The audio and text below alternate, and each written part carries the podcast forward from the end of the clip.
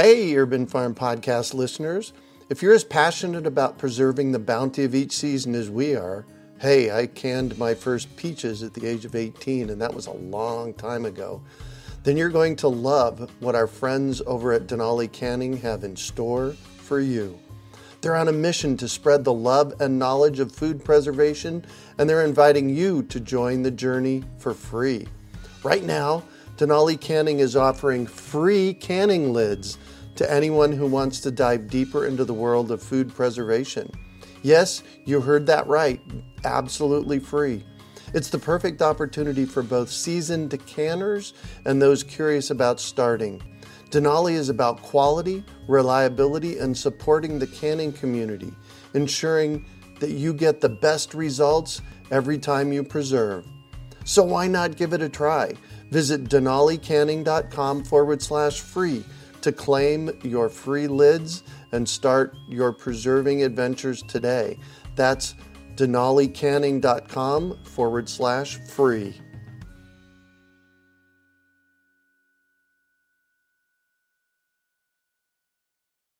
Greetings, urban farmers, gardeners, and healthy food visionaries. Greg Peterson here, and welcome to the 314th episode of the Urban Farm Podcast, where every day we work together educating and inspiring you to become part of your food revolution.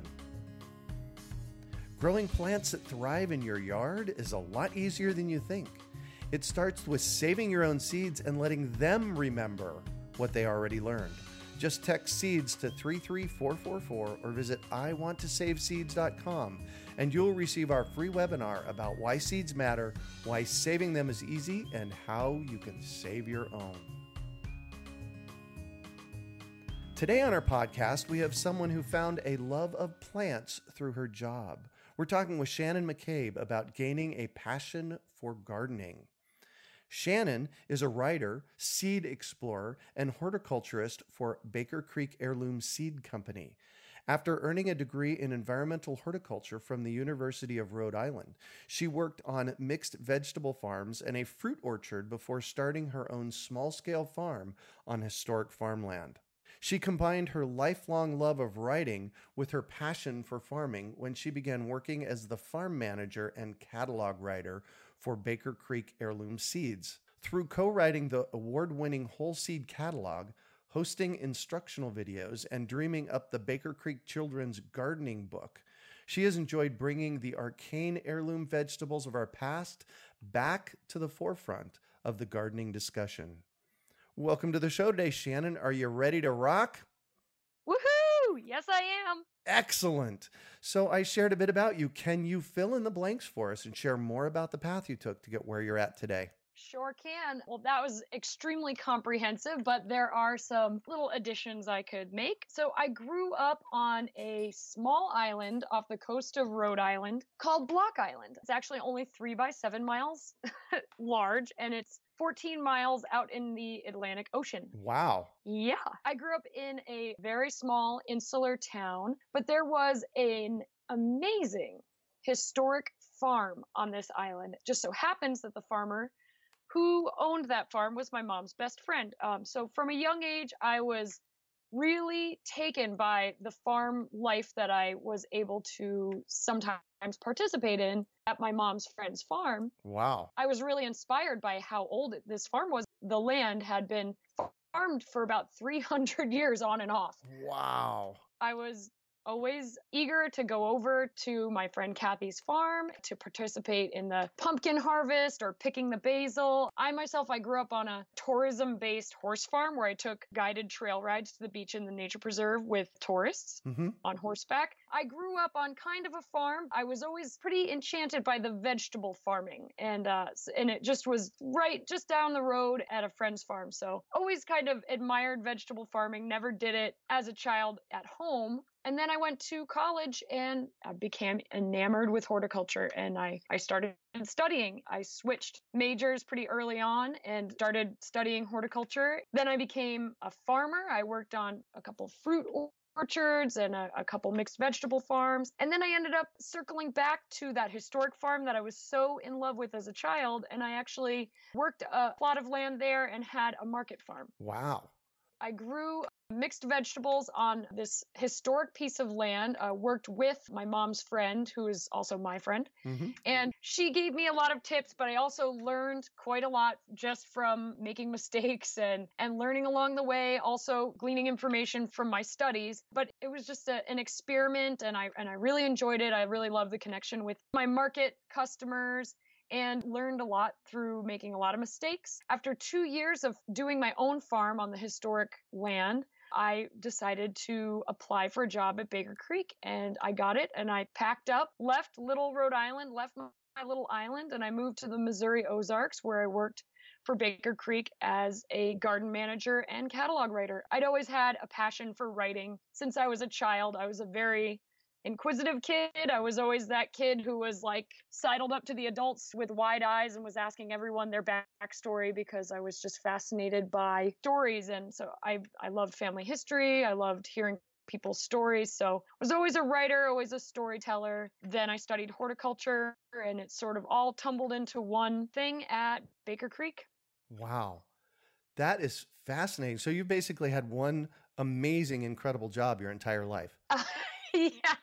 Yeah, yeah. I moved from historic farming to Baker Creek and I did start out on a pretty neat, you know, horse farm. So, always farming in various capacities. Really tried to focus on my connection with my customers. That's a big part of it is communication and education for me. Yeah. So, you're also a writer. Tell me how did that come about? Well, I was really into journalism in high school. And even as a little kid, I was pretty obsessed with storytelling and writing. I was very into family history, very rich family history. My family, we're, we are all good storytellers. I come from a long line of school teachers, so they're very good with communicating and storytelling. And so we've always passed down our family history in that way. I never grew up with the family culinary history. That really wasn't part of our thing. We didn't grow a garden together and we didn't do big family meals. We told stories. And so that's how we sort of shared our family history was through storytelling. Mm-hmm. So always loved the writing and the storytelling from from when I was a child. Wow. You know, it's absolutely wonderful when we can take a passion like that and meld it into another passion like seed saving and make that our contribution to the world where we get to make our living. Absolutely. And I, I don't think I ever saw that coming. I don't think it was a really roundabout way to become a writer. I had wanted to be a writer when I was a child. I think if I looked back at various things that I wrote as a child, I had stated that I wanted to be a writer when I grew up. And then maybe I I don't know, I lost lost that direction along the way and then I studied horticulture and then came back to writing through that path, which I think is kind of strange, but it, it works. Cool. You're really into heirloom seeds. Can you tell us what they are and why you're so obsessed with them? Aha. So I do love heirloom seeds. First of all, I'll start with what is an heirloom because that can be up to debate there are a few different definitions of what an heirloom is. Mm-hmm. An heirloom seed, by the definition that I like to go by and that is generally accepted, is any variety of seed that is open pollinated, which means it is naturally bred.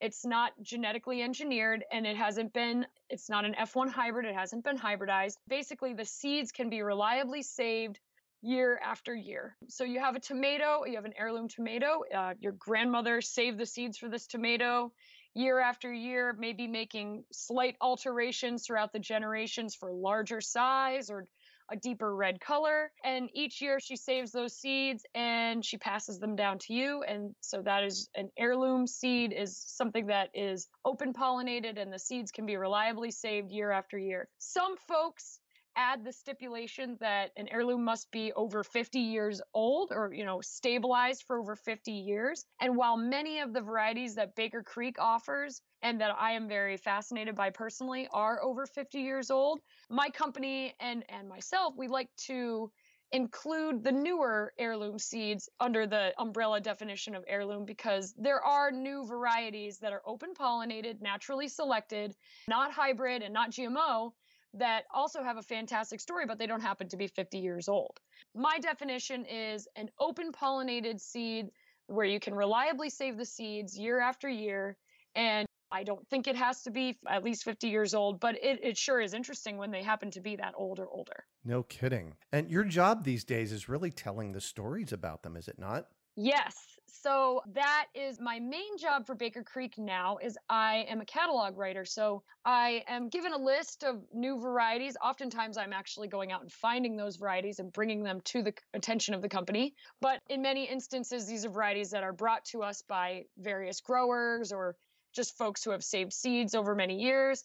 However, we they come to me my job is to research their history or learn firsthand, to grow them and observe them, taste them, learn to love them. And then I take all of the information, all the characteristics, all the history, and I compile that into a description. And so that's what you read when you're reading a catalog. And the specific focus of my company is to go beyond the basic description of a specific variety. So we go beyond just how tall the variety might reach or the color of the fruit. We like to delve into the history, the cultural significance, where this where this seed began or who has been the curator or person who saved it, whatever we find significant and that makes it special so that a customer or just a person reading might find something significant or interesting about it and want to want to grow it. Cool. So, do you have? I want you to kind of think back in your memory over the past however many years you've been doing this and tell me a really cool, like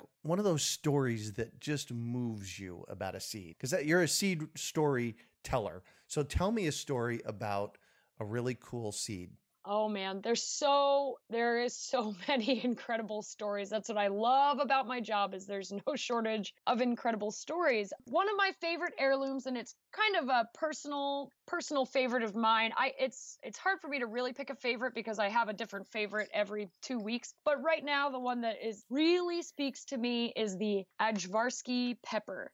So this is a long red pepper with thick walls and it's from Serbia and it is made into a sauce called ajvar. The name is sort of rooted in the Turkish word for caviar. And as the story goes, in the what is now Serbia area in the 1800s, caviar was highly consumed. It was a popular food. So the area, especially around Belgrade, was known as kind of a caviar heavy area. And then in around the 1890s, because of some labor disputes, caviar became more scarce. So, as a replacement, folks started making this eggplant and pepper derived sort of caviar substitute, and it's it was called ajvar, and it, it is nicknamed Serbian caviar or Serbian salad. Mm-hmm. This pepper is special because it's said to carry a scent over 10 feet from the garden. So when as you're walking by, you can just smell this pepper. Wow. And I was particularly taken with it because my my great grandfather was born in what is now Sombor, Serbia, and so I have kind of an affinity for crops that are from that area because I feel sort of culturally connected and intrigued by it. So mm-hmm.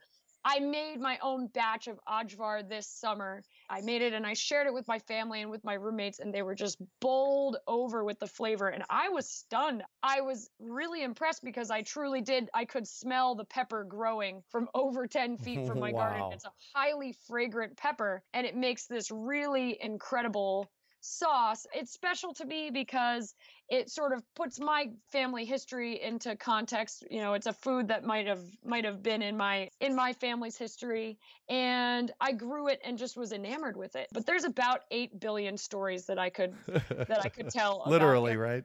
Yeah, there really there's so many and that's that's what it's all about. But that one is sort of my personal favorite right now. So why are these stories so important? They tie people together and they they help us to understand one another, to explore each other's culture and realize that we're actually so similar in this world. We all have similar stories we all have similar traditions. They might be a bit different and unique. And I think that there's a real beauty in the exchange of knowledge and the exchange of cultural customs. And I think with heirloom seed stories, that's really what is at the root of the story is a custom or a tradition, just a strong sense of family that's passed down in the story because it's really connected to the people who select those seeds. And you get the opportunity to travel around the world to collect seeds and to collect seed stories. Yes, I am very fortunate. That is one of my jobs at Baker Creek. I've been sent all over the world, continue to be traveling, looking for new varieties, old varieties, saving seeds and saving seed stories, and also just creating bonds and connections with various growers and storytellers all over the world. So, looking for new things, looking for exotic crops, but also just looking for folks who are doing cool projects that we can maybe donate seeds to or help participate in in some way. Excellent. So, thinking about your world travels, uh, we're going to get to the Arizona connection here in a little while, but I want you to tell me about a trip that you took somewhere else in the world other than the US collecting seeds. Ah, okay. So I've been very fortunate. I've gotten to do several really neat trips. I've been to the Peruvian Amazon. That was actually my first trip that I took. It was incredible. I was really taken with the hospitality and enthusiasm of Peruvian seed savers, folks in that area who have such an incredible tie to to their heritage and to these varieties. So in the Peruvian Amazon, we were specifically looking for, actually, we were looking for garden berries, I guess you would call them. We were looking for rare solanaceous crops, so crops related to tomato, Mm-hmm. but that have sort of a sweeter flavor basically our goal was let's find a new fruit for the garden because people love the fruit and it's a huge seller for us. So we wanted to bring something that's sweet but that can be grown in the span of one season. We didn't want to bring something that would require a greenhouse or an extremely long season and we wanted to just bring in a new idea. So garden berries the solanaceous fruits, the rare solanaceous fruits from Latin America are a great choice because you can grow them as an annual, you can grow them in one season. They bring that element of sweetness to your garden and they're incredibly exotic. Folks just don't grow them up here. Right. One that we found that I was really excited about was the cocona, and that is a relative of the tomato. It's a yellow fruit about the size of a golf ball, and it has Whoa. this incredible sour, tangy, sweet flavor. I had it actually diced up in relish, a cassava empanada. Our guide friend that took us through the Amazon and showed us this plant growing in the wild, he told us that it's actually used as jungle shampoo. So, shampoo, relish, people juice it and mix it with fruits. It's very refreshing. It's one of the most dynamic fruits I've ever tasted and grown. It's just entirely new to us. It's it's something that we don't grow in North America on any kind of commercial level, and it's a really fun addition to the home garden. It's very unusual and rewarding to grow. Wow, I want one. Where do I get them? You got to go to rareseeds.com or on our website that you can you can get them. All right, perfect. So spell it for me so that anybody listening to this podcast, they can spell it and go to rareseeds.com and get them. Sure. So that's rare, R A R E, seeds, S E E D S dot com, rareseeds dot com. Perfect. And the name of the fruit? Cocona, C O C O N A. Perfect. Oh, that's super simple. Awesome. All right. So let's talk Southwest. In our pre conversation, you said, Oh my gosh, Greg, I was down in the Southwest recently because we found a new watermelon. Yeah. So this may be, actually, I'm sure it is the most interesting seed story that I've come across in my job yet. And it's a newly developed story. So Baker Creek had received kind of an anonymous tip. I say anonymous, but in reality, it was a very kind person sent us a letter telling us about this rare watermelon, and we accidentally misplaced the letter. So I'm saying anonymous mostly because we lost the letter. Oh, we couldn't figure out who sent it to us. This was just a tip that we had gotten.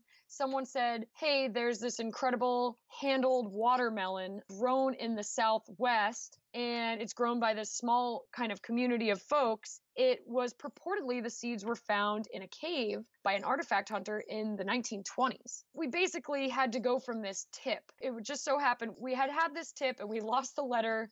So we're sort of trying to find clues, but we were sort of running in all directions. We didn't really have any idea really how to find this seed because it was so rare and we couldn't find anything in publications or on the internet. And just around at that same time, we were a grower and seed saver from Utah named Greg Batt reached out to us and said, Hey, I have access to this really neat variety of watermelon. I believe it was found in a cave in the 1920s and it has a handle. We said, Oh, that's the same one that we've been trying to find some history on. So we connected with Greg and he helped to connect us with this incredible network of seed savers and farmers who have been saving seed on this very unusual watermelon with a handle shape. So I guess I'll go back and explain it. This is a watermelon that has a crook neck. It almost looks like a gourd or a squash. Uh huh. It's not your oblong or rounded watermelon. It actually is a tapered, we'll call it a handle.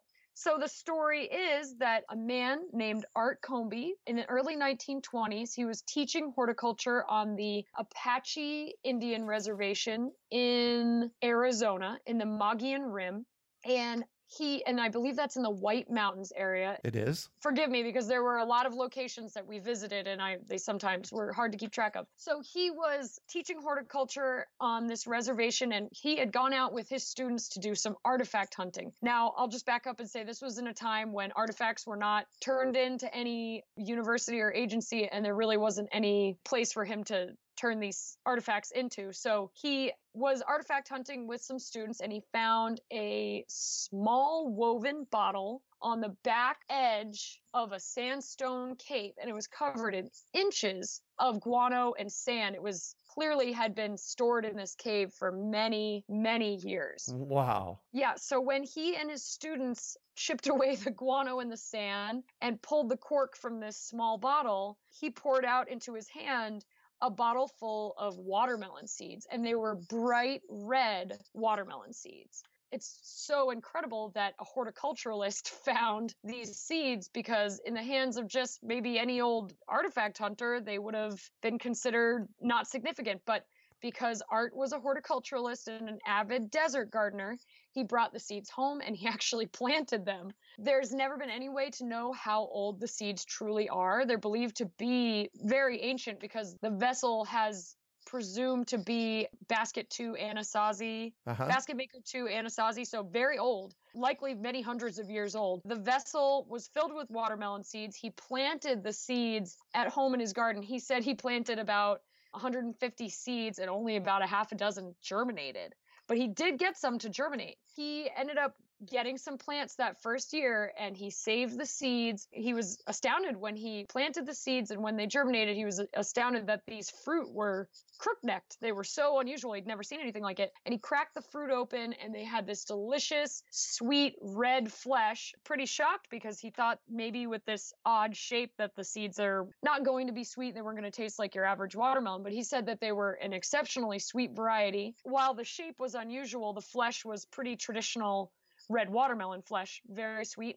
So Art saved these seeds over several decades. I think it was about 50 years he reliably grew them out. And he was a commercial grower, so he had interest in making the seeds a, a bit more rounded instead of crookneck shaped. So he was kind of crossbreeding them. And so we actually have a variety in our catalog right now called the ancient watermelon. And that's actually the result of Art's many years of breeding. And it's a big round watermelon. Mm-hmm. But we were interested in tracing back and seeing if anybody had maybe gotten seeds from Art many years before he bred out the handle shape and see if anyone was still maybe growing a handle shaped watermelon because that's the one we were really interested in. That's the shape that presumably the Native Americans had selected for were growing. So we caught up with this group of growers in U excuse me, not Utah, in Nevada. This group of growers, they had been saving seed from from a gentleman who had gotten seed from art in the 1970s.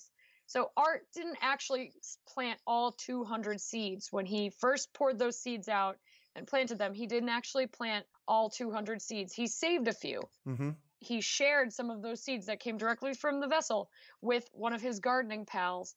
And that was actually Cliven Bundy. We had been tipped off by someone who visits the National Heirloom Expo that there was this group of folks who were growing the handled watermelons. So we actually drove out to Nevada. We stopped in Vegas and that was in the first week of September, I want to say. Mm-hmm. We stopped in Vegas, and then just outside of Vegas, in I believe it's Overton, Nevada.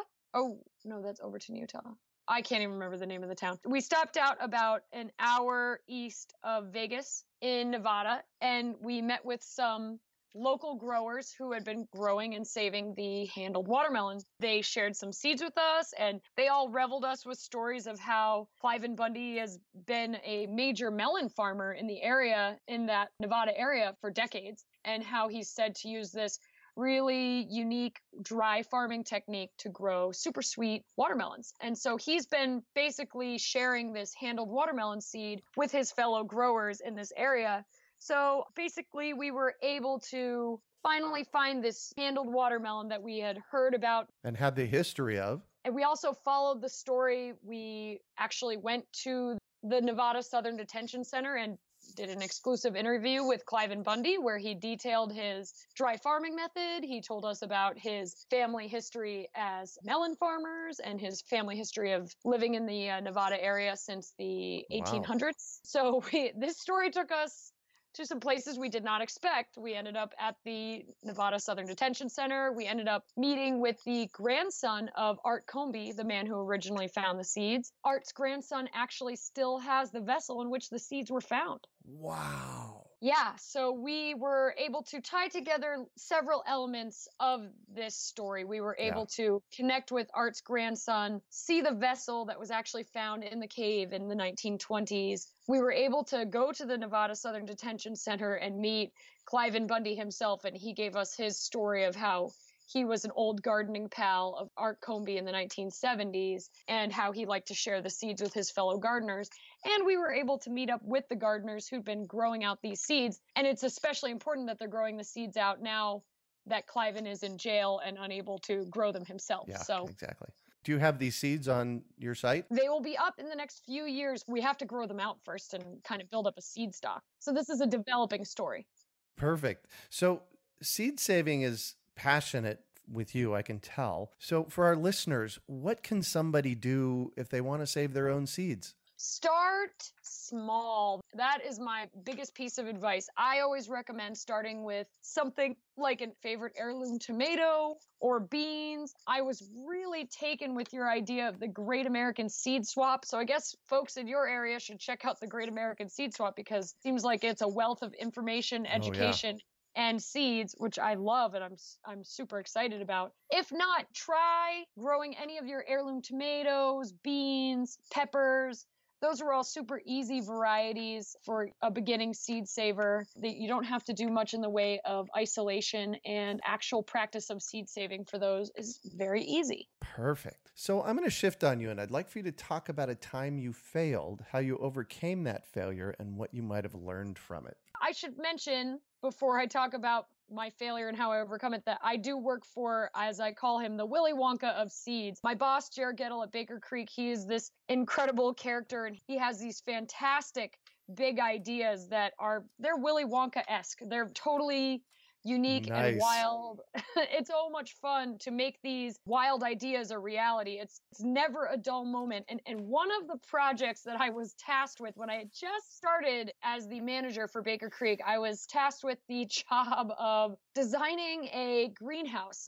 It was to be a tropical greenhouse, semi tropical greenhouse that was going to be about 200 feet long and I think it was about 40 feet tall and it was going to have a water feature and we were going to have some ebb and flow tables and it had all these fantastic elements. I was so excited to be tasked with designing this, except I am not a greenhouse designer. That is not in my well house or wow. greenhouse. So I was excited for this project and I sort of dove in head first. And then I realized, ooh, yeah, this is not my specialty. I'm not so good at this. So I did my best to get some ideas on the table and to to make some calls for parts and things like that but eventually I just had to fold and say I need help with this project. I can't do it alone. It was such a cool project and I wanted to do right by it by reaching out and getting some help. I overcame it by knowing when to ask for help and to respect my own strengths and respect other people's strengths and ask someone who really that was their forte to step in and help me. So yeah. we got some help and we made that incredible semi-tropical greenhouse a reality. And so now we do have this fantastic larger than life greenhouse made of polycarbonate. It's absolutely huge. Indeed, it has a water feature and it's got in-ground plantings of jackfruit, bananas, dragon fruit. We have a super deep bed for growing giant carrots. Wow. Yeah, it's a little bit of everything. Of course, there's always a stray chicken, you know, or or animals running around the garden, so in the greenhouse. It's a fantastic place to work. I learned to ask for help that with that one. nice. So, what do you consider your biggest success? Growing up on that tiny island, Block Island is the second smallest town in the smallest state, Rhode Island. And I grew up on a horse farm where the opportunity for travel just didn't exist. So I had developed a bit of a fear of travel throughout my teenage years. I was even very scared to move to Missouri and to take this job on. And now my job is to travel the world and basically push myself out of my comfort zone on a very regular basis. So I would consider it, without a doubt, my greatest success is overcoming a fear of leaving my hometown and going Mhm. from this three by seven mile island to traveling all over the world. Wow. You know, that's a whole podcast in itself, living on a three, by, growing up on a three by seven island, right? Well, I think I learned we had our own kind of weird food desert out there. So I think it sort of made me hyper aware of food access Oh, out there. bet. That's one thing, one one factor. So, what drives you? it goes back to the stories. There's a lot of reasons that I'm super obsessed with heirloom seeds and heirloom gardening, but I believe that when we share our stories, we kind of bare our souls and we there's so much humanity in your personal story or or just the story of a seed. We have all these common threads that we find with each other when we tell a story and we can better identify with one another when we tell a story. So I think that sharing these stories cross culturally and just family to family, I think it helps to break down the walls that are built up between us when we share these stories. And I think that we become more resilient culturally when we learn that we're not all so different and that we all have these beautiful things to bring to the table. And then, of course, environmentally, we're so much more resilient when we embrace and encourage that diversity of heirloom seeds where we have so many varieties and we do not acquiesce to the monopolization of our seed system. Beautiful. So, if you could recommend one book for our listeners, what would it be and why? I might have to cheat and recommend two. I hope that'd be okay. I'll be brief with both of them. 100 Vegetables and Where They Come From is a book by William Woys Weaver. And for anyone who's following this podcast and is getting really excited about seed stories, Mm-hmm. you have to read that book. William Woys Weaver is based out of Lancaster County, Pennsylvania, but he is an incredible, an incredibly worldly seed saver and storyteller. He's just an outstanding writer. I, I really enjoy this book, and it's a great introduction to some of the more arcane heirlooms out there, some of the stuff that you don't, you maybe haven't heard of, but is so important culturally or culinarily. Dr. Weaver's also an incredible cook. He he ties in the culinary side of it beautifully. So highly recommend 100 Vegetables and Where They Come From by William Woys Weaver. And then I also, because this is the Urban Farming Podcast, and I must bring it up, The Good Food Revolution by Will Allen. I recently Mm. attended the Growing Power Conference in Milwaukee, and I was absolutely astounded by how productive, highly productive, and successful Will Allen's urban farming project has been it's in, it was just a really moving conference to attend. I was really incensed by people's passion and just how much they've already accomplished. So his book is is incredibly inspiring. It's very well written. I was just on the edge of my seat. It's a great story. So will allen just weaves a beautiful tale. It's a great starter for anyone who wants to get into urban farming or or is already in into urban farming and wants to read about someone who's wildly successful and continuing to just really Make a difference. knock it out of the park. Yeah. So, what one final piece of advice do you have for our listeners? If you are an avid storyteller, writer, or if you're a gardener, I think that it rings true that you should always be asking questions. Don't ever be afraid to ask questions. I'm constantly putting myself out there asking questions that maybe sound, maybe they're stupid. I don't know, but I just want to know everything. I want to be very well versed in this subject. So I ask a lot of questions, be inquisitive. on the flip side, I always share. I want to tell my stories. I want to share with folks what I've learned because you get that in return.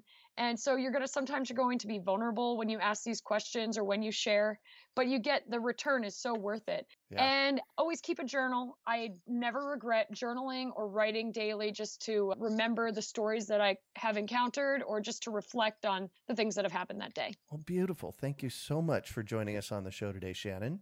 Oh, it was my pleasure. I had a great time. Oh, and great stories. Thanks for sharing them. How can our listeners get a hold of you?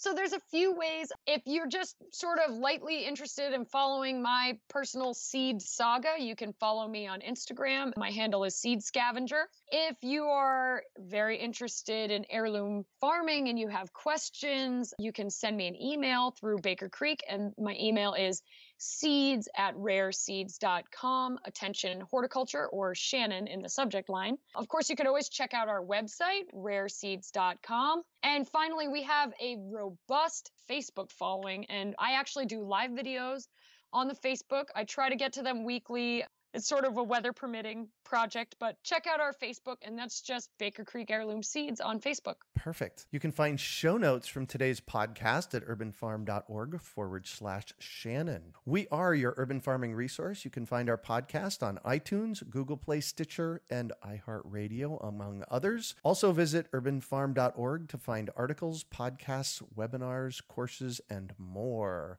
Well, that's it for today. Thanks for joining us on the Urban Farm Podcast. Growing plants that thrive in your yard is a lot easier than you think.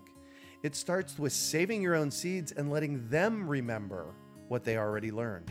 Just text seeds to 33444 or visit iwanttosaveseeds.com and you'll receive our free webinar about why seeds matter, why saving them is easy, and how you can save your own. We hope you enjoyed today's episode of the Urban Farm Podcast. Remember to listen for tips, advice, and resources to help you on your journey with urban farming. You can find us on the web at urbanfarm.org or send us an email to podcast at urbanfarm.org. In the words of Vincent van Gogh, great things are done by a series of small things brought together. Be encouraged that with each lesson learned and skill developed, you are one step closer in the direction of your dreams. Hey, Urban Farm Podcast listeners. If you're as passionate about preserving the bounty of each season as we are, hey, I canned my first peaches at the age of 18, and that was a long time ago, then you're going to love what our friends over at Denali Canning have in store for you. They're on a mission to spread the love and knowledge of food preservation, and they're inviting you to join the journey for free. Right now, Denali Canning is offering free canning lids to anyone who wants to dive deeper into the world of food preservation. Yes, you heard that right, absolutely free. It's the perfect opportunity for both seasoned canners and those curious about starting. Denali is about quality, reliability, and supporting the canning community, ensuring that you get the best results every time you preserve. So why not give it a try? Visit denalicanning.com forward slash free to claim your free lids and start your preserving adventures today. That's denalicanning.com forward slash free.